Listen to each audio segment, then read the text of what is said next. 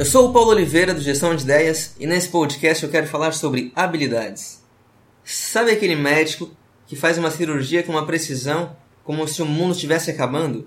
Ou então aquele arquiteto que olha para um lugar vazio e sabe exatamente o tipo de objeto, tamanho, cor, posição que tem que ser colocado ali? Ou então aquele músico que raramente você vê errando um acorde, uma nota, uma escala? Aquele jogador de futebol que consegue lançar uma bola exatamente no pé daquele outro jogador. Então aquele ator que chora com uma facilidade incrível e com uma emoção que você acaba tendo o mesmo sentimento que ele está tendo naquela cena. Então aquele nadador que entra na água e parece um peixe, tamanha agilidade e rapidez dele. Ou aquele cozinheiro que sabe de cabeça os ingredientes e acaba melhorando e fazendo suas próprias receitas. Bom, essas profissões que eu citei têm uma coisa em comum. E eu acredito que todas as profissões tenham essa coisa em comum. Os profissionais que são praticantes dela, eles desenvolveram habilidades nas suas respectivas áreas. A habilidade não é dom. E eu acredito que não existe dom, e eu vou explicar por que e como eu acredito nisso. Tem um cara que se chama Howard Gardner. Ele foi responsável por criar a teoria de múltiplas inteligências. O que essa teoria diz? Essa teoria diz que cada ser humano nasce com pelo menos uma predisposição para aprender algo, aprender alguma habilidade. Resumindo, mais ainda, cada ser humano tem uma facilidade maior que outro para aprender alguma coisa. E ele conseguiu classificar essas múltiplas inteligências. Bem no começo da teoria dele, ele conseguiu classificar em sete, que são elas: lógica e matemática a primeira, espacial e visual a segunda, linguística verbal a terceira, corporal motor a quarta, musical a quinta, interpessoal a sexta, intrapessoal a sétima. Depois de um tempo, ele evoluiu seus pensamentos, etc., criou outras teorias. Ele resolveu acrescentar mais duas: a naturalista, que é a oitava, e a existencialista, que é a nona. Bom, e eu toco violão e guitarra há 13, vão fazer 13, 14 anos, botar 13 para ser mais justo. Eu sempre escuto essa frase.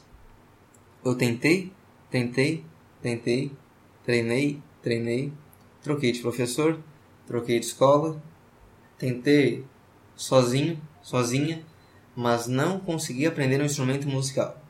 Não tenho esse dom. Ponto. Fechou nessa, fechou nessa palavra, dom. Não existe dom, existe predisposições, como o nosso amigo Howard Gardner criou a teoria das, de múltiplas inteligências. Eu acredito muito nisso, porque eu também nunca imaginei que eu teria coordenação para tocar um instrumento musical.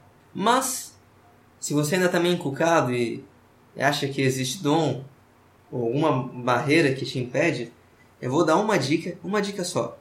Ela é preciosa, para mim ela é muito preciosa. Aliás, eu tenho que fazer um podcast com esse tema, mas como é um assunto relacionado, vou fazer isso agora.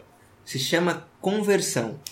Ela facilita que você saiba, né, já é uma habilidade que você desenvolve para aplicar algumas coisas dessa habilidade em uma nova que você quer aprender. Eu vou dar um exemplo que é uma coisa. Eu sou uma pessoa nerd, eu me considero uma pessoa nerd, e eu tenho um grupo já há alguns anos de RPG de mesa. Nesse RPG de mesa, eu criei. Eu consegui converter, aliás, né, eu criei. Eu consegui converter algumas regras para o meu dia a dia, tanto na parte de aprendizagem, leitura, empreendedorismo, música, que são elas: interpretação, trabalho em equipe, persuasão, soluções para problemas, matemática, física, improvisação, tem muitas outras, mas vou falar mais sobre elas no, no podcast específico de conversão. O que acontece? Eu sei jogar RPG de mesa. Parece uma coisa tola falar de RPG de mesa, mas tu vai entender meu ponto. Eu sei jogar RPG de mesa, eu sei as regras, eu sei, eu sei os fundamentos. Só que, por exemplo, eu não sei, sei lá, pintar. Eu posso usar esses conceitos de RPG para fazer e para aprender a pintar. Por exemplo, a improvisação. Na RPG de mesa, não sei se você nunca jogou, eu vou explicar mais ou menos. Você se reúne lá com um grupo de pessoas e existe um mestre, o mestre é responsável pela história, ele que vai narrando. O mestre descreve o cenário, os objetos, os personagens, e você tem que ter uma noção de interpretação e de improvisação, porque você nunca sabe o que vai acontecer. É o mestre que decide basicamente tudo. Claro que você tem o direito de escolher qual caminho você quer seguir, as suas falas, etc. Só que é um cenário totalmente improvisado, assim. Só, só não é improvisado no começo. E, por exemplo, para pintar um quadro, precisa de roteiro? Não, precisa de improviso. Para ser criativo, precisa muito de improviso, precisa combinar as coisas de um jeito fantástico. A cabeça de um cara criativo é louca, né? Para fazer uma música, é totalmente improviso. Então, se você já tem uma noção dessa habilidade e já se destaca, né, já que você faz isso há tantos anos, já sabe os macetes, você consegue usar ela em outras áreas. E tem muita gente que já faz isso, mas nem se dá conta.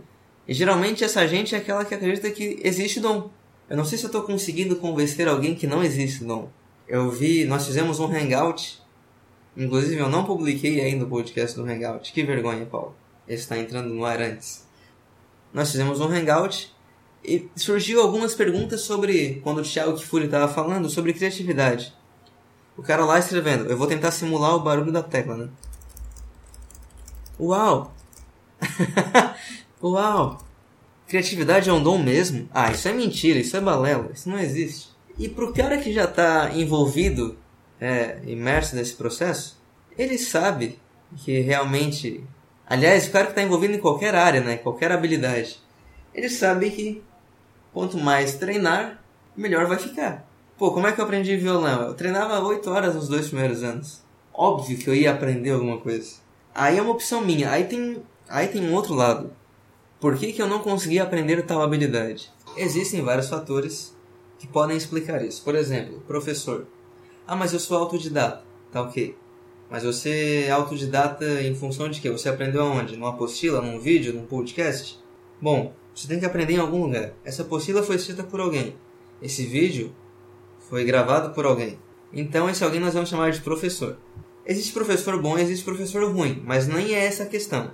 A questão é o seguinte, o professor tem que estar na mesma sintonia do aluno.